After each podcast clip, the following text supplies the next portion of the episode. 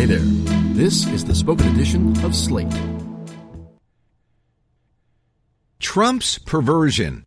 He rewards America's enemies and punishes its friends. By William Saletan. President Trump has agreed to meet North Korean dictator Kim Jong un. Diplomats and U.S. allies are puzzled. They wonder why Trump, without securing concessions, would offer North Korea what it has pursued for decades the first meeting between a North Korean leader and a sitting American president. The question answers itself. Trump wants to have the meeting because no previous president has done it. Trump talks tough, but he doesn't focus on confronting America's enemies. He focuses on competing with American politicians and defeating America's friends. Trump has always abused the people closest to him. He cheats on his wives. He insults his attorney general and his secretary of state. Last week, in a tweet, he announced he was looking to get rid of some people in his administration. At a White House press conference, he boasted that he could easily replace them. I have a choice of anybody, he said. Trump also loves to keep score. On Saturday, he went to a rally in Pennsylvania. It was supposed to be for Republican congressional candidate Rick Saccone, who faced a special election on Tuesday. Instead, Trump made the rally about himself. He bragged that in 2016 he'd won the Electoral College 306 to 223.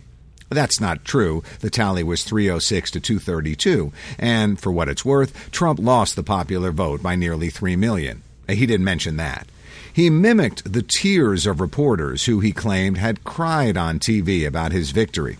And he made clear that if Saccone loses on Tuesday, it's not Trump's fault. I won this district like by 22 points, the president crowed. And we just had a poll. We're more popular now than we were on election day. This guy should win easily. To build himself up, Trump tears down previous presidents of both parties. Last week at the White House, he took a shot at George W. Bush for failing to control North Korea. At Saturday's rally, he scorned Bush for wasting money in the Middle East. On Twitter, Trump blamed Bush's father, George H.W. Bush, for, quote, dumb trade deals and lost jobs. Now, Trump is going after President Reagan. The Gipper was, quote, not great on trade, the 45th president told the crowd in Pennsylvania. Trump added that his own tax cut was bigger than Reagan. This obsession with winning is childish and tedious, but it also blinds Trump to what he's losing. He's so busy keeping score against political rivals and predecessors that he doesn't notice what he's giving away to other countries.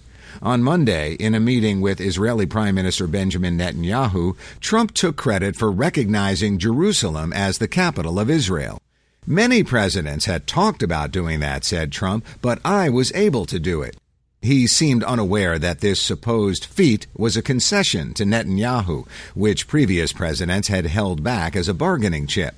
The next day, at a press conference, Trump was asked about the lessons of Russia's interference in the 2016 U.S. election. He could have talked about preventing Russia from interfering in 2018, but instead the president said he'd win again. We're going to do very well on the 18 election, he predicted. That's how Trump sees the meeting with Kim.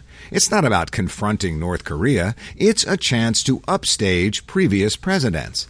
At the rally for Saccone, Trump lovingly recalled how South Korean officials outside the White House on Thursday night had stood before a big throng of press and announced that North Korea, Kim Jong un, would like to meet with President Trump. Trump ridiculed the idea that Obama could have done that. Obama would not have done that, he jeered. Neither would Bush and neither would Clinton, and they all had their shot, and all they did was nothing.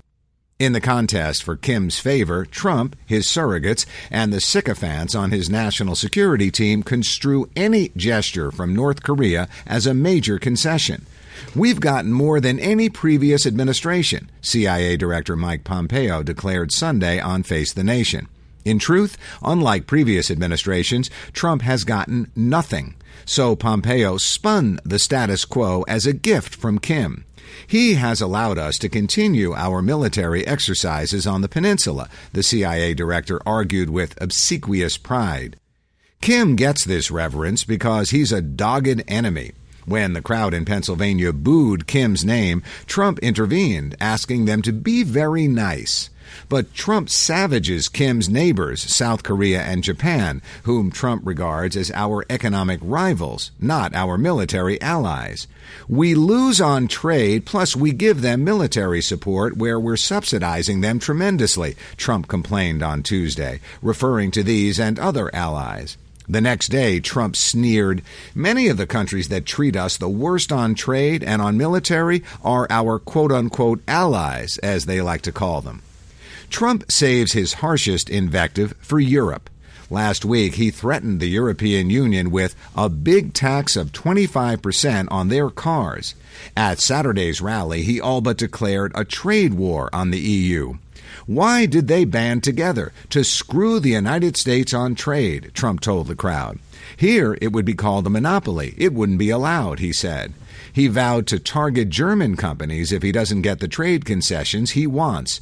We're going to tax Mercedes Benz. We're going to tax BMW. As for NATO, Trump shrugged last week that the U.S. contribution helps Europe a lot more than it helps us. Trump proudly told the rally audience that he had stiffed Mexican President Enrique Peña Nieto in a private phone call. He said Peña Nieto had asked him to make a statement that Mexico will not pay for the wall. Instead, Trump recalled, I said, bye bye, we're not making a deal. Trump bragged that he had wrecked Peña Nieto's outreach to the United States.